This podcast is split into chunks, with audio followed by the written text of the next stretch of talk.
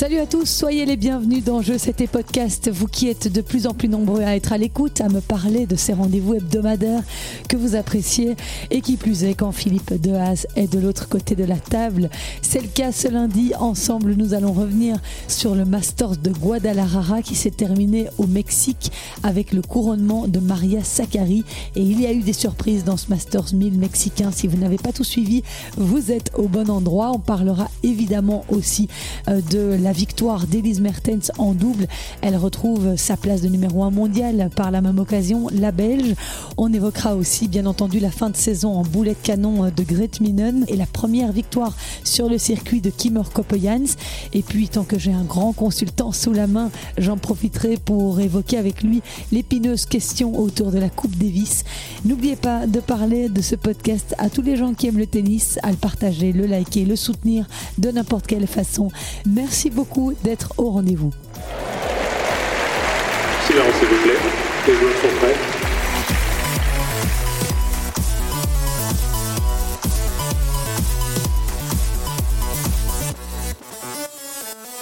Bonjour Philippe qui déguste son petit café au tennis club de La Raquette où je le retrouve ce lundi matin. Tu vas bien ? Bonjour Christelle, super bien, je te remercie. Avant qu'on parle de l'actu, j'ai appris que tu avais coaché une équipe messieurs qui est vice-championne de Belgique et que tu avais été sur le banc des joueurs. Ils ont de la chance, dis donc. Mmh. Mais je me suis vraiment demandé comment ça se passe pour un coach pro de coacher des amateurs comme ça. Ça ne devait pas être un exercice facile. Alors, c'est, pour moi, c'est plus difficile de faire ça que de coacher un joueur de tennis professionnel. Parce que ton joueur, tu le connais. Alors maintenant, il n'y a plus le on-court coaching, mais avant, chez les filles, tu sais, tu pouvais aller, donc le joueur pouvait t'appeler une fois par set, oui. Et puis en fin de set, aujourd'hui ça ne se fait plus, mais il y a le on-court, oui, euh, tu... off-court coaching, pardon, donc tu peux parler à ton joueur quand il passe devant toi. Ce qui était interdit avant. Ce qui était interdit avant, donc ils ont un tout petit peu modifié la règle. Oui. Et dans cette configuration-là, c'est facile de coacher parce que tu as un plan. Et le plan, il est basé sur les, d'abord les compétences de ton joueur et puis ensuite sur la stratégie à, à adopter pour battre l'adversaire et de rentrer dans ses points faibles. En interclub, quand tu montes sur le banc, moi je connais, alors je connais les gars parce que c'est des gars du club, et, mais je les connais plus en buvant une triple carmélite que sur leur qualité tennistique. Donc quand on va sur le terrain et que je dois coacher, c'est super compliqué parce que je ne les connais pas tennistiquement. Et donc souvent ce qui se passe, c'est que quand tu entends les, les coachings, ça fait partie du jeu en interclub, hein, y a toujours un copain, une copine qui va sur le banc pour mmh. aider. Et tout le monde essaye de faire le mieux possible et on fait toujours en fonction de ce qu'on voit. Mmh. Ah, l'adversaire a un mauvais coup droit, il a un mauvais service, il ne bouge pas bien, blablabla. Mais en réalité, la stratégie adoptée, c'est qu'il faut mettre au point un plan en fonction des compétences du joueur qu'on coach. Et pour moi, elle est là la difficulté, c'est qu'en réalité, moi, je, je ne les connais pas individuellement, je ne connais pas leurs qualités, leurs faiblesses, leurs craintes, leurs peurs. Et donc, mettre une stratégie, c'est, c'est, c'est un exercice compliqué. Mais donc, le joueur doit savoir lui-même quelles sont ses compétences. Ah oui, oui, d'office, c'est le... Et comment, on sait rarement ça quand même bien identifié, si ? Non, mais déjà se poser la question, tu vois. Déjà, peut-être que les gens qui vont nous écouter se dire, tiens, quel type de joueur je suis, moi, en fait ? Je suis plutôt un défenseur, je suis plutôt un contreur, je suis plutôt un attaquant. Il y a trois, trois profils de joueurs. Qu'est-ce que j'aime faire ? Comment j'aime jouer, en fait ? Ça, c'est la première question. Et puis ensuite, quels sont mes coups forts ? Qu'est-ce que je maîtrise vraiment bien et qu'est-ce que je maîtrise pas du tout ? Et déjà, sur base de ça, dire « Ok, bah, si je ne maîtrise pas le revers long de ligne, par exemple, ou pas bien, je ne le fais jamais ou presque jamais et surtout jamais dans des moments importants. Où est-ce que j'aime servir, tu vois ?» Enfin, voilà, cartographier finalement les caractéristiques et les spécificités et sur base de ça, dire « Voilà comment moi je vais jouer, importe peu euh, mon adversaire. » Ça devait être une chouette expérience pour eux aussi. Je crois, ouais, je, mais pour moi aussi, mais moi j'adore parce que c'est un vrai, c'est un exercice d'équilibriste, hein, c'est, c'est vraiment chouette. Et c'était difficile la défaite parce que ça fait vingt ans que on attend le titre ici, on l'a pas, on l'a, voilà, on n'est pas passé loin malheureusement. Ce sera pour l'année prochaine, on va s'accrocher, on va continuer. Mais c'est, moi je trouve en tant qu'entraîneur un vrai challenge et j'ai aussi cette pression, un peu ce stress de de vouloir euh, bien faire et, et, et, et je trouve que c'est en ça magnifique le tennis, c'est que les gars qui ont joué leur finale, c'est une finale, mmh. qui soit B quatre, B zéro, quinze ou cinquante au monde, le tennis offre des émotions de la même façon à partir du moment où tu vis les moments, tu vois, de balles de break, de stress, de devoir gagner, enfin tout, tout, ce qui, tout ce qui englobe le match de tennis. Et c'est ça qui est fabuleux dans le, les compétitions de tennis, c'est qu'ils ont vécu la finale, on a vécu la déception d'avoir perdu la finale, comme moi je l'aurais eu euh, en perdant une finale avec un joueur pro. Ouais. Bon, je, je glisse au passage que nous on a aussi une, une équipe d'âme, euh, on a été vice-championne de Belgique il y a quelques fois, bon, tu vas peut-être nous aider à gagner le titre l'année prochaine aussi. Hein. Avec plaisir Christelle, j'aimerais bien être sur ton banc. Des filles, euh, je crois que c'est encore un autre challenge que des garçons. Non, non. Pourquoi ? Moi, je sais pas, je, tu verras. Je crois que tu verras toi-même, que, à bah, mon je, avis. Pff, ouais, enfin moi, je, je, je coach des filles. Souvent, c'est une question qui revient à ça. Ah, tu préfères les filles, tu préfères les garçons ? Est-ce que c'est différent ? Alors, c'est euh, probablement différent, oui, mais c'est pas mieux ou moins bien. Et ça reste euh, fondamentalement du tennis, tu vois. Donc, il faut servir, il faut retourner, il faut mettre la balle au-dessus du filet. Moi, je, je, je dis toujours ça, mais je, c'est comme ça que je fais la différence entre les filles et les garçons. Je trouve que les filles, elles sont beaucoup plus courageuses, vraiment beaucoup plus fortes, beaucoup plus courageuses, mais beaucoup plus émotives. Là où un garçon est moins émotif, mais il peut euh, complètement sombrer. Mmh. Une fille, elle ne va pas sombrer par manque de courage. J'ai jamais vu ça, ou presque jamais, ce qui n'est pas le cas des garçons. Comme c'est beau, comme c'est juste ce que tu dis.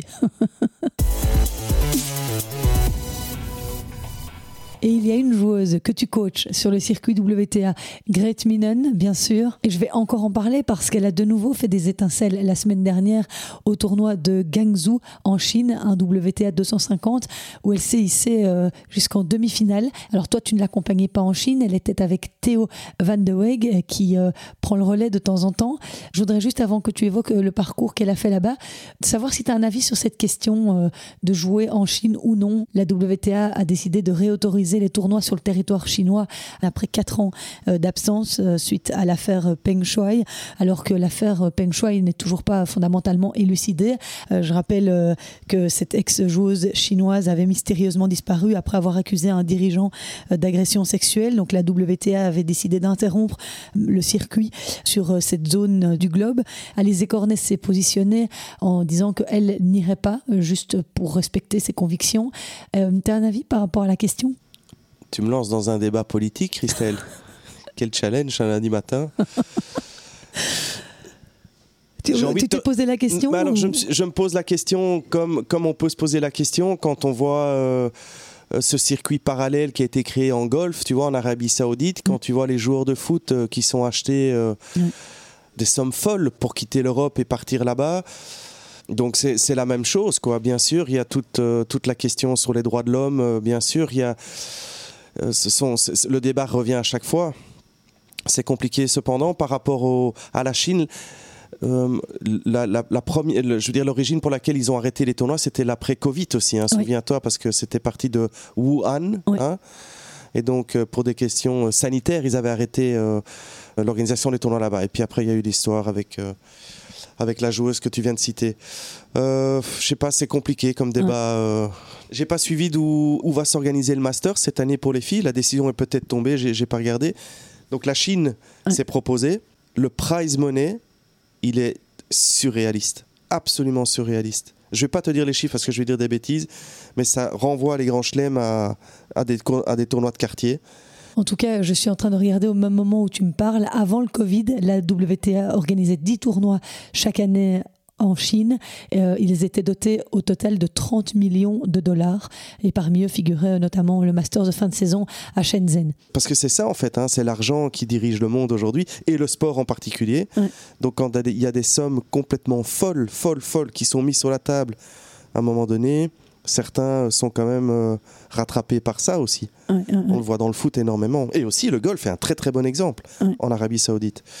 Donc euh, voilà, chacun euh, fait les choix qu'il estime bons pour euh, lui-même. Hein. Ouais. En tout cas, cette euh, tournée euh, chinoise, euh, il fait très chaud. Et donc, les conditions de jeu sont euh, un peu compliquées. Donc après l'U S Open, on repart là-bas. Et puis on revient en Europe, c'est ça le, le schéma ? Oui, c'est ça, où tu, restes en, tu peux rester en Chine. Greet, elle aurait dû euh, rester là-bas encore cette semaine. Donc elle est partie avec Theo van de Weg cette mm-hmm. semaine-là. Et effectivement, ils m'expliquaient tous les deux que d'abord, ils ne commencent pas avant une certaine heure parce qu'il fait très très chaud. C'est très humide, ouais, les conditions ne sont, sont pas évidentes. Donc tu peux rester là-bas. Alors certains sont au Mexique, à Guadalajara, mais ouais. eux après ils vont quitter le Mexique et ils vont, ils vont en Chine. Et puis tu peux revenir en Europe pour certains sur des deux cent cinquante en Roumanie pour terminer l'année. Il y a la Fed Cup aussi, enfin la Billie Jean King Cup qui se oui. qui se joue aussi en Europe. Donc le circuit est, ouais, le circuit W T A sur la fin de l'année, c'est quand même un vrai casse-tête. Faut faire des choix. Oui. En ce qui concerne Greet, elle fait un bon premier tour contre Diane Parry qu'elle gagne relativement facilement six deux six deux, et le deuxième match elle joue Harriet Dart, l'anglaise. Le match dure trois heures quinze, elle s'en sort. C'était sept six six sept six quatre, vraiment dingue comme match. Elle s'en sort, et après ce match-là, on a décidé avec Théo de ne pas, quoi qu'il arrive, de rentrer, parce que le match était très très éprouvant, et elle y va vraiment au courage. C'est un miracle de le, de le gagner. Elle trouve encore de l'énergie après contre Bronzetti, où elle gagne encore en trois sets, et après contre Wang, elle arrive euh, complètement carbonisée. Mais alors elle arrive carbonisée, pas spécialement de l'U S Open, mais parce que depuis le début de l'année, simple et double confondus, elle a joué cent et trois matchs. Une saison, c'est cinquante, soixante matchs quand tu joues bien. Elle en a fait le double parce que depuis le début de l'année, elle a dû hein, ouais. se bagarrer pour sortir des, des soixante, et cetera. Et donc là, elle est au bout du, au, au bout du rouleau. C'est une discussion qu'on a eue avec... Parce que son papa s'en occupe un peu physiquement, il est kiné, et aussi son préparateur physique. Ils n'étaient pas trop chauds qu'elle parte en Chine. Moi, j'avais dit, il faut qu'elle y aille parce que sinon, on va se retrouver à quatre semaines sans compétition. Donc, il n'y a, a pas d'autre choix. Et c'est très bien, elle revient avec euh, cent dix points W T A. Donc c'était quand même une très très bonne idée d'y aller, mais maintenant il faut... Sa saison est terminée, tu vois, elle est au bout, il faut juste qu'elle récupère. Il y a une dernière semaine qui va être dure, ça va être chez nous en Belgique avec la Fed Cup, enfin ouais. Billie Jean King Cup. Ouais. J'espère qu'il y aura du monde. Et puis après, les vacances seront là, donc euh, il faut maintenant euh, ne pas se blesser. Ça, c'est la priorité numéro un. Avant la période foncière, quoi. Avant la période foncière. Ouais. Et euh, justement, je, je reviens juste sur euh, la jeune femme de vingt-deux ans qui a battu Greet en demi-finale et qui s'est adjugé son premier titre sur le circuit W T A. Xi Yu Wang, quatre-vingt-huitième joueuse mondiale, vingt-deux ans, euh, qui est euh, une joueuse connue parce qu'elle a été vainqueur de l'U S Open chez les juniors en deux mille dix-huit, et elle a aussi été numéro un mondial. Euh, elle est de cette génération de joueuses chinoises incroyables, hein, Qin Wenzheng, coachée maintenant par euh, notre compatriote Wim Fissette. Euh, il y a aussi Lin Zhu, il y a Xi Yu Wang. Elles sont toutes les trois dans le top quarante mondial. Et il ne faut pas confondre Xi Yu, qui est dans le top quarante, avec Xi Yu, qui est quatre-vingt-huitième. Euh... Oui, c'est une, euh, elle est très très impressionnante. Euh, Wang, très très grande, gauchère. Elle bouge très très bien, elle frappe très très fort. Elle, c'est sûr, voilà, vingt-deux ans, elle est encore jeune, mais elle monte. Elle prend un peu de temps. Euh, certains la voyaient monter plus vite. Elle a aussi eu du mal un peu à trouver un, un coach. Elle a changé régulièrement. Donc maintenant, je pense qu'elle travaille avec une équipe chinoise. Mais elle est forte, elle est forte et elle va être très très forte, ouais. C'est sûr. Euh, en tout cas, bravo coach, parce que maintenant, euh, Greet est donc euh, cinquante-neuf. C'est bien ça? Et quand tu as commencé à travailler avec elle, elle était deux cent vingt. Oui. Magnifique, hein? Oui, ouais, c'est beau. T'as ouais, apporté le champagne super. Ou... Non, pas encore, parce qu'il reste encore deux tournois et je me dis c'est, on, on profitera à la fin. Oui. Non, chouette, beau travail, euh, beau travail d'équipe avec Theo van de Weg aussi, oui. qui fait oui. des semaines avec elle, euh, qui est jeune et qui est vraiment à fond dans le projet. À son préparateur physique aussi, qui fait un travail fantastique, Sam. Enfin, je veux dire, c'est, euh, c'est toujours un travail d'équipe d'amener quelqu'un au top. Euh, mais c'est sûr, tu te souviens, on s'était vu en décembre. Oui, hein, avec elle. Avec elle. Au club Justine. Oui, elle était deux cent vingt et tu m'avais dit, tiens, qu'est-ce que tu penses de... Quel objectif ouais, tu te ouais, fixes. Oui, oui, oui. Mais oui. honnêtement, euh, j'a... moi j'avais dit l'amener dans les cent et là on, a... on est bien plus loin, donc c'est super, quoi. Et l'année prochaine, euh, vous repartez... tu repars en Australie numéro avec... un mondial. Tu repars en Australie avec elle ou... faut de l'ambition, non? Bah c'est pourquoi clair. Tu rigoles? C'est Vénus qui a dit qu'elle pouvait être ouais, euh, bah voilà. dans le top dix mondial. Oui, c'est vrai. Alors ça, c'est tout un... On verra bien. On verra bien euh, si je vais en Australie ou pas. On doit, euh, on doit discuter de... Ça va être beaucoup plus facile à planifier l'année prochaine pour elle. Hein, avec le classement qu'elle a. Avec son, le classement qu'elle a. Donc tu sais exactement où elle va jouer. Ça va être... Euh, à mon avis, elle gagnera moins de matchs, mais c'est pas grave parce que les matchs qu'elle va gagner vont rapporter autant de points, mm-hmm. hein, puisqu'elle va jouer les tournois, bah, les meilleurs tournois. Ouais. Elle sera tableau partout, sauf peut-être à Dubaï ou, tu vois, ou des choses comme ça. Ouais. Il faut qu'on fasse le, le programme tous ensemble. Et alors il y en a une autre belge qui s'est illustrée cette semaine, c'est Elise Mertens qui a remporté son dix-huitième titre en double avec Storm Hunter au Masters mille de Guadalajara. Elle retrouve sa place de numéro un oui. mondial d'ailleurs oui. en double et ça c'est euh, vraiment une, une magnifique performance euh, pour Elise Mertens. En simple, elle avait battu euh, Janina Wickmayer euh, sept six six deux et puis elle a buté contre Leila Fernandez, la Canadienne, au deuxième tour. Euh, donc voilà pour le résultat euh, de Guadalajara. Il a été remporté par Maria Sakkari, ce tournoi, ce Masters mille. Et qu'est-ce que ça fait plaisir parce que euh, on se souvient, je l'avais, je l'ai posté d'ailleurs sur mes réseaux sociaux, de ses larmes à Maria Sakkari au premier tour de l'U S Open parce qu'elle avait été éliminée trois fois au premier tour en Grand Chelem. Elle était vraiment euh, dépitée. On pensait même qu'elle allait arrêter, faire un petit break. Et puis là, résurrection. Mmh. Après, quand on se penche sur le tableau de Maria Sakkari, qui était tête de série numéro deux, on voit qu'elle n'a pas eu un parcours très compliqué. Elle a d'ailleurs gagné tous ses matchs en deux sets. Elle a sorti d'abord Storm Hunter, l'Australienne, ensuite Camilla Giorgi. Ensuite, en quart de finale, la surprise de ce tableau, Emiliana Arango, joueuse colombienne de vingt-deux ans, classée cent quatre-vingtième à la W T A et qui est entrée dans l'histoire de ce Masters mexicain en devenant la première joueuse colombienne à atteindre atteindre un quart de finale dans un W T A mille depuis deux mille quatre. C'est d'ailleurs le meilleur résultat de sa carrière et euh, elle a euh, battu des filles plutôt bien classées, Anastasia Potapova, Sloane Stevens et Taylor Townsend. Donc euh, première victoire sur des joueuses du top vingt pour euh, cette colombienne Emiliana Arango, sortie euh, donc en quart de finale par Maria Sakkari. Mais donc le parcours de la grecque n'aura pas euh, été semé de trop d'embûches pour euh, s'adjuger ce premier, non, ce deuxième. Est-ce que tu sais, toi, si c'est son premier ou son deuxième W T A mille à Maria Sakkari ? Non. Ok. Merci pour ton aide. Heureusement que tu es un bon consultant. Non, c'est son premier. Fallait juste vérifier. Mais par contre, c'est son deuxième trophée. Elle avait gagné l'Open du Maroc en deux mille dix-neuf. En finale, euh, Maria Sakkari a battu Caroline Dolehide. Ouais. Euh, ouais. cent onzième mondiale la semaine dernière. Elle était déjà rentrée dans le top cent, hein, plus tôt dans l'année, mais là, elle va rentrer dans le top cinquante. Ouais. J'ai vu qu'elle avait euh, vingt-cinq ans. Est-ce que tu peux nous en dire un peu plus, cette américaine ? Alors, c'est euh... la grosse surprise quand même. Hein. Ah oui, oui, oui, ça c'est une grosse surprise. Quoique je mets toujours euh, des guillemets, euh, parce qu'on sait que tout peut arriver chez les filles. Même Maria Sakkari, alors elle a un niveau qui, qui est très très élevé, mais elle prend des premiers tours, des premiers tours, elle est à deux doigts de sombrer, et puis la semaine d'après elle gagne. Donc euh, tout est possible. Et euh, Caroline Caroline Dolehide. Oui, américaine. Alors tu l'as déjà vue physiquement ou pas ? Non. C'est vraiment, elle est... Euh, ah, j'ai vu les, les, est les highlights contre ouais, Maria Sakkari. C'est un peu un physique à la Sabalenka. Okay. Tu vois, très costaud, très forte. Et elle frappe comme une mule. Elle a été souvent blessée, très souvent blessée. Et c'est la raison pour laquelle elle a probablement mis du temps à... à venir à ce niveau-là. Il faut voir si elle va y rester aussi parce qu'elle est assez fragile, mais elle a, ouais, elle a un tennis super moderne. Vraiment, c'est un peu du Sabalenka, pas aussi fort que Sabalenka, mais on est dans ce style-là. Frappe très fort, pas très... On n'est pas dans la stratégie pure et dure. Elle passe en force et, euh, et elle a une qualité de frappe qui est absolument, euh, absolument somptueuse. Et comme Sabalenka, c'est une très bonne joueuse de double. Oui. Et elle est passée par le chat de l'aiguille parce qu'en quart de finale, elle a sauvé quatre balles de match contre Martina Trevisan. Mais voilà, elle a, c'est la première fois de sa carrière qu'elle a enchaîné cinq victoires consécutives et pour se retrouver en finale d'un W T A mille.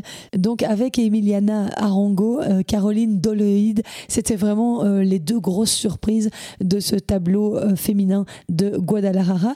Et puis il y avait encore les performances d'une joueuse que j'avais envie d'épingler. Euh, ce sont celles de Caroline Garcia qui s'est retrouvée en demi-finale de ce Masters mille, qui fait un très beau tournoi. Elle bat notamment Victoria Azarenka en quart de finale. Elle a perdu sèchement en demi contre Maria Sakkari, six trois six zéro. Mais Caroline Garcia, on sait qu'elle était un petit peu dans les clous ces derniers mois, que depuis le tournoi d'Isbourne sur gazon, elle a connu plusieurs défaites au premier tour. Elle a fait une très mauvaise tournée américaine. Les commentateurs et les journalistes français ne sont pas toujours tendres à son égard. Et donc, quand elle ne gagne plus, eh bien, les critiques fusent de toutes part. Mais par contre, euh, durant l'U S Open, j'avais euh, été interpellée par euh, les commentaires toujours très euh, intéressants d'Arnaud Clément, hein, qui est consultant sur Eurosport aux côtés de Justine Hénin. Et il regrettait un petit peu qu'elle n'acceptait pas de prendre moins de risques sur le court, de frapper moins fort, moins près des lignes. Est-ce que euh, c'est quelque chose que toi, tu aurais tendance à conseiller, toi qui es coach, à ta joueuse, de justement moins risquer, de dénaturer un peu son jeu? Quel serait ton discours à toi ? Ben, écoute, j'ai envie de te répondre. On est le vingt-cinq septembre. Oui. Je regarde le classement, elle est dix. Donc elle va terminer l'année probablement là. dix, douze ou peut-être huit si elle ouais. joue bien sur la fin de l'année. Mais à l'arrêt, c'est les vingtième. Ok. Donc sur la saison. Ok, donc elle n'ira pas au Masters. Non, ça c'est sûr. Mais quand tu termines, la, le... quand tu termines dans le top dix ou proche des dix, je pense que le débat n'a pas lieu d'être. Et c'est, c'est... Mais le, le débat Caroline Garcia et sa stratégie et sa façon de jouer, on pourrait très bien le mettre aussi sur Sabalenka. Sauf que Sabalenka, elle est... Plus constante quand même. Un tout petit peu plus constante quand même, mais on est dans le même style de jeu. Et personne ne se dit, bah, tiens, Sabalenka, pourquoi est-ce qu'elle ne pourrait pas faire autre chose un tout petit peu ? Alors, elle est tellement forte comme un homme, tu vois, qu'elle arrive à faire la différence. Mais c'est exactement la même philosophie. Alors, Caroline Garcia, donc effectivement, euh, les têtes pensantes françaises disent « Ah oui, c'est d'une grande pauvreté ». Et je le pense aussi, hein, regardez, c'est... Mais après, euh, il faut être efficace. Et il y a de l'efficacité quand le classement est là. Elle ne peut pas être efficace tout le temps. Mais quand son jeu est en place... Regarde, cette semaine, elle peut aller au bout du tournoi. Et quand on joue des tournois de ce niveau-là, tu ne dois pas bien jouer chaque semaine. Et ils le savent. Mais comment c'est possible de, de pendant quatre mois comme ça, de ne pas euh, de, de sortir au premier tour de tous les tournois auxquels tu participes, et puis sur un Masters mille, bam, tu, tu fais demi-finale. Euh, je veux dire, le, le, le schéma de jeu de Caroline Garcia, c'est... Je me mets un mètre devant la ligne, regarde où elle, où elle retourne, et je mets des caramels euh, partout. Ouais, c'est et, ça. Et les fois où elle, ça passe pas, c'est parce que bah, c'est, c'est des fautes directes. Je crois qu'elle a des matchs où elle, elle a trente à trente-cinq fautes directes par match. Mais donc toi, tu es coach, tu encourages euh, ta joueuse à continuer à jouer comme ça ? Alors c'est une stratégie.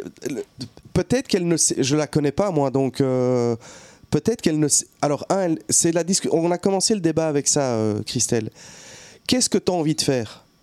Si elle dit, moi, je ne veux pas me mettre derrière et poncer euh, quand ça ne va pas, je n'ai pas envie de courir et de commencer à travailler le point pour... Euh, je ne veux pas faire ça, le débat est clos. Mm. Tu, tu vois, donc... Euh, t- t- parce qu'il faut partir du joueur. C'est ce que le joueur veut et l'entraîneur doit s'adapter en fonction de ça. Alors l'entraîneur doit aussi ouvrir des portes, tu vois, quand ça ne fonctionne pas, pour développer le jeu, parce que l'idée, c'est de développer le jeu. Mais si Caroline Garcia dit « Moi, je ne veux pas jouer autrement que comme ça et je veux être la meilleure au monde dans ce style de jeu. » Et ce style de jeu, c'est dès l'entrée du point. Donc, service plus un au retour, voire au retour plus un. Je veux être le plus efficace possible et je garde cette stratégie.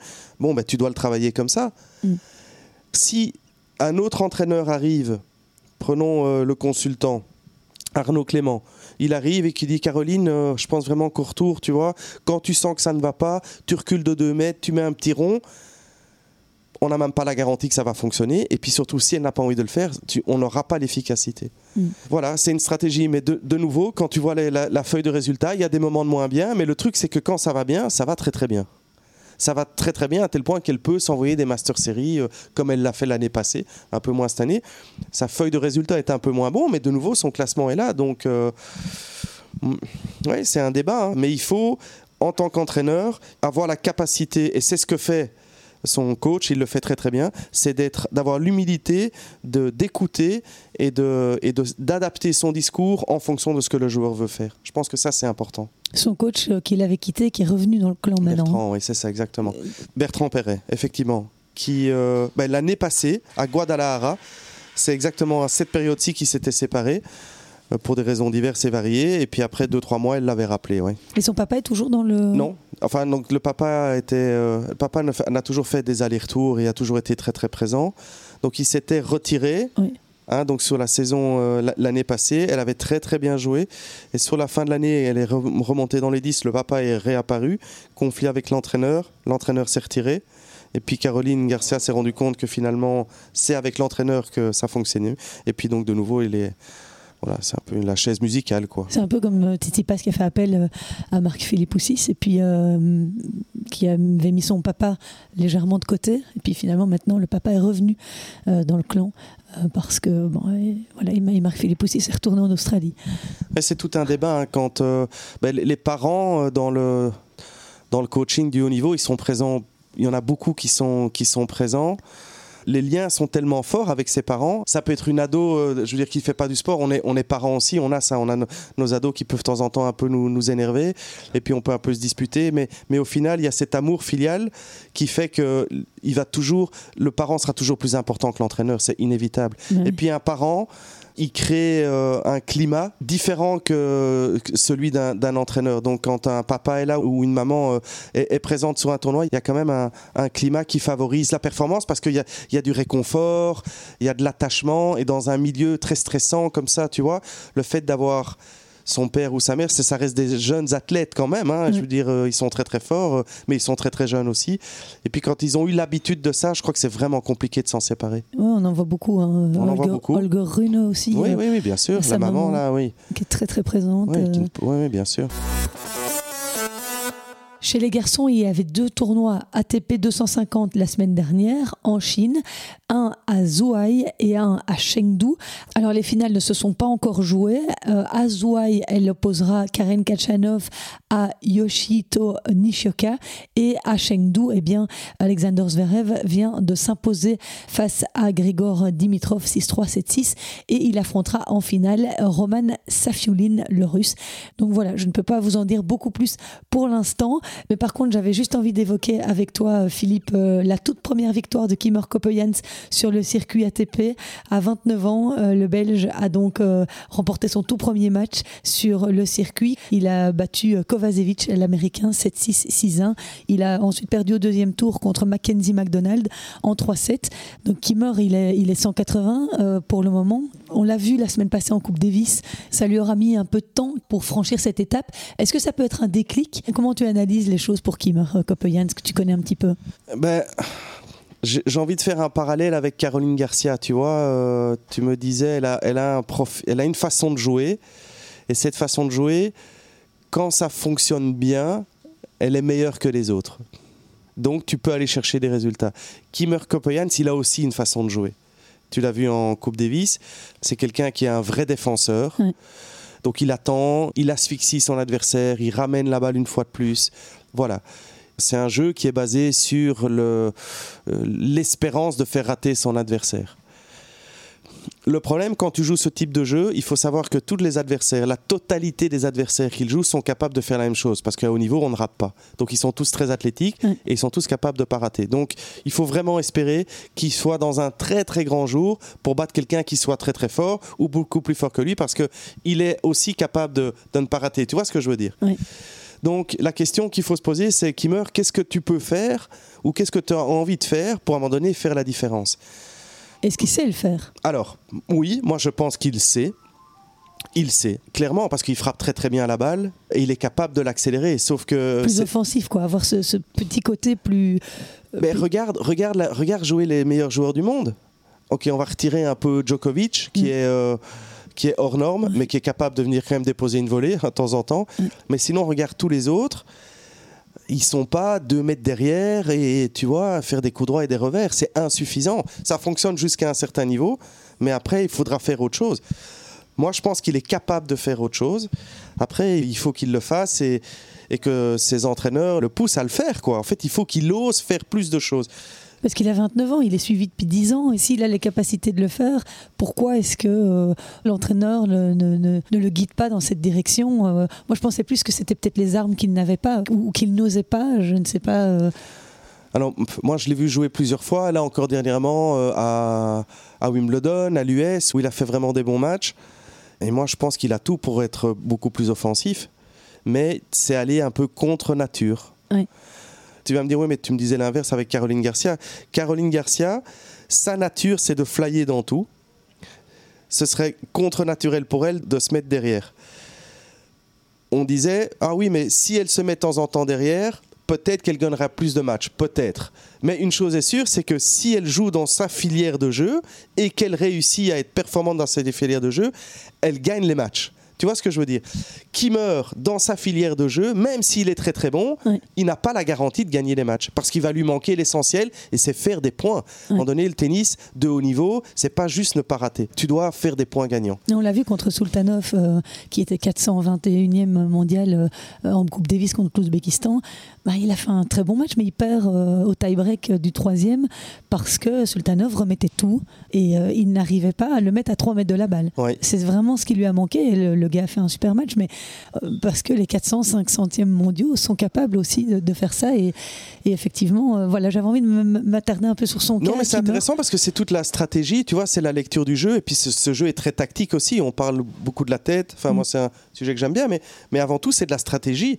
Et alors, tu me parlais de la. Tiens, t'as coaché l'équipe nationale. Steve Darcy qui coach Coppejans.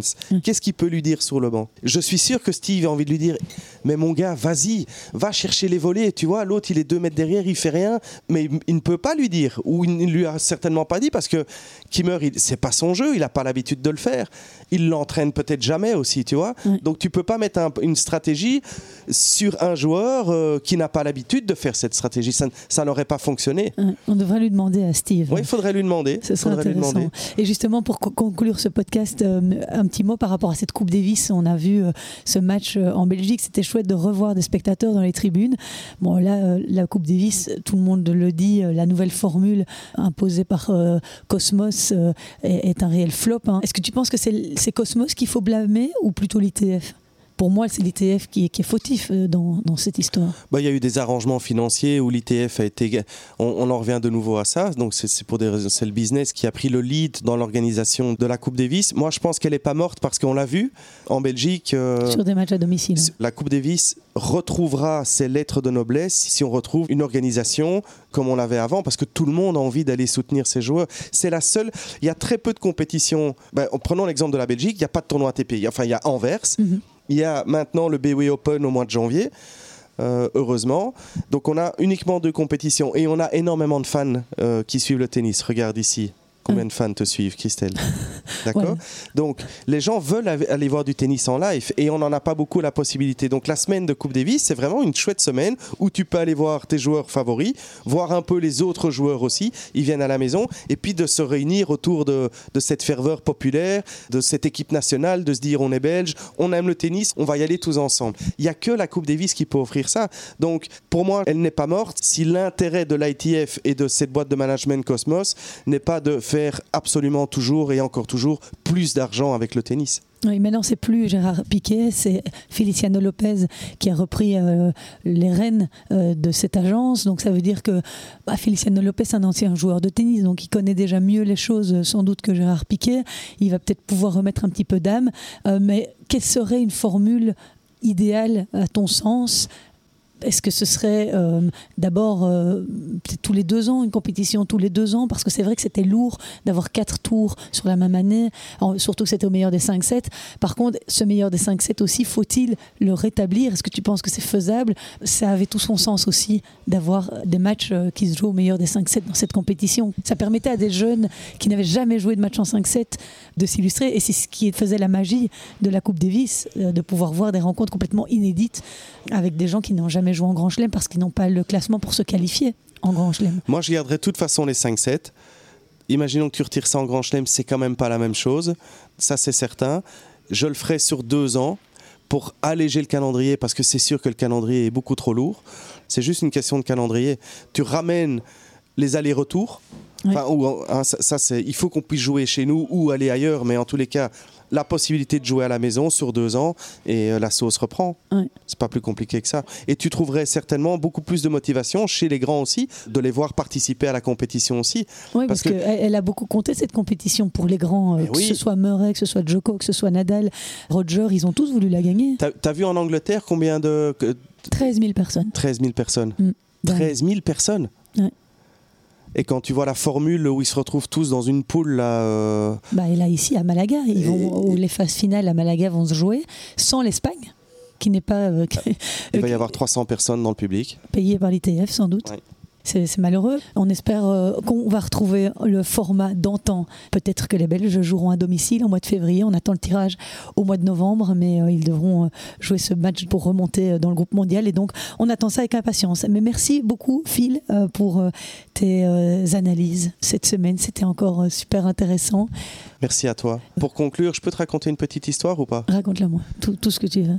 On a discuté l'année, euh, la semaine dernière, ou il y a déjà deux semaines, de ta mésaventure sur les championnats de, de Belgique féminin, tu vois, ah oui. où tu avais été euh, relégué j'ai, j'ai vu à jouer gens, dans la cave. J'ai vu les gens de la F T hein, qui, qui m'ont dit qu'ils avaient pris le problème à bras-le-corps et que ça ne se reproduirait plus, donc je les remercie. Ah, espérons. Eh bien, j'ai pensé à toi parce que cette semaine, j'accueille une jeune joueuse russe qui sort de l'université, donc elle était top vingt junior et puis elle a finalement décidé de ne pas basculer directement sur le circuit. Elle est partie étudier à Princeton aux États-Unis et puis maintenant elle est graduée et donc elle veut se donner une chance de... et donc elle vient faire quelques jours d'entraînement ici et elle m'expliquait, le... j'ai pensé à toi, elle m'expliquait euh, la petite aventure.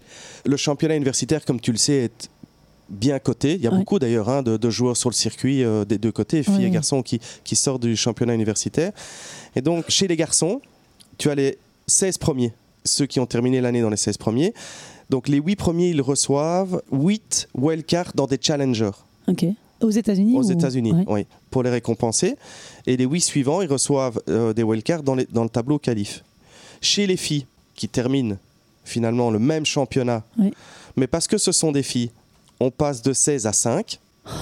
cinq cinq cinq pour seize. Wildcard. Et... On parle, on parle pas de wildcard euh, dans les euh, tableaux euh, finaux des challengers, mais c'est des I T F, donc vingt-cinq, soixante, et on parle de wildcard en qualif. T'as vu un peu le gap comme il est encore. Euh, voilà, c'était pour rebondir sur ce que tu disais. Il y a du travail encore. Et pourquoi elle euh, raconte pas ça euh, mais c'était ouvertement tout le, mais c'était, cette jeune c'était, femme C'était tout le débat justement. Son papa lui disait tu dois euh, faire un poste et, et juste euh, témoigner de ça. C'est euh, C'est de nouveau de l'injustice euh, totale. C'est Donc voilà, incroyable. Après ça, c'était le débat de ce qu'elle a envie de faire à, ou pas de, de cette info, mais pour te dire qu'il y a encore du, du chemin. Quoi. Ouais, et j'apprécie que tu défendes la cause féminine. Voilà. Je me sens un peu moins seule. Bon, mais écoute, merci euh, Phil. Bon, on, on va se revoir euh, très prochainement. À très vite. Merci à tous d'avoir été là. Ciao.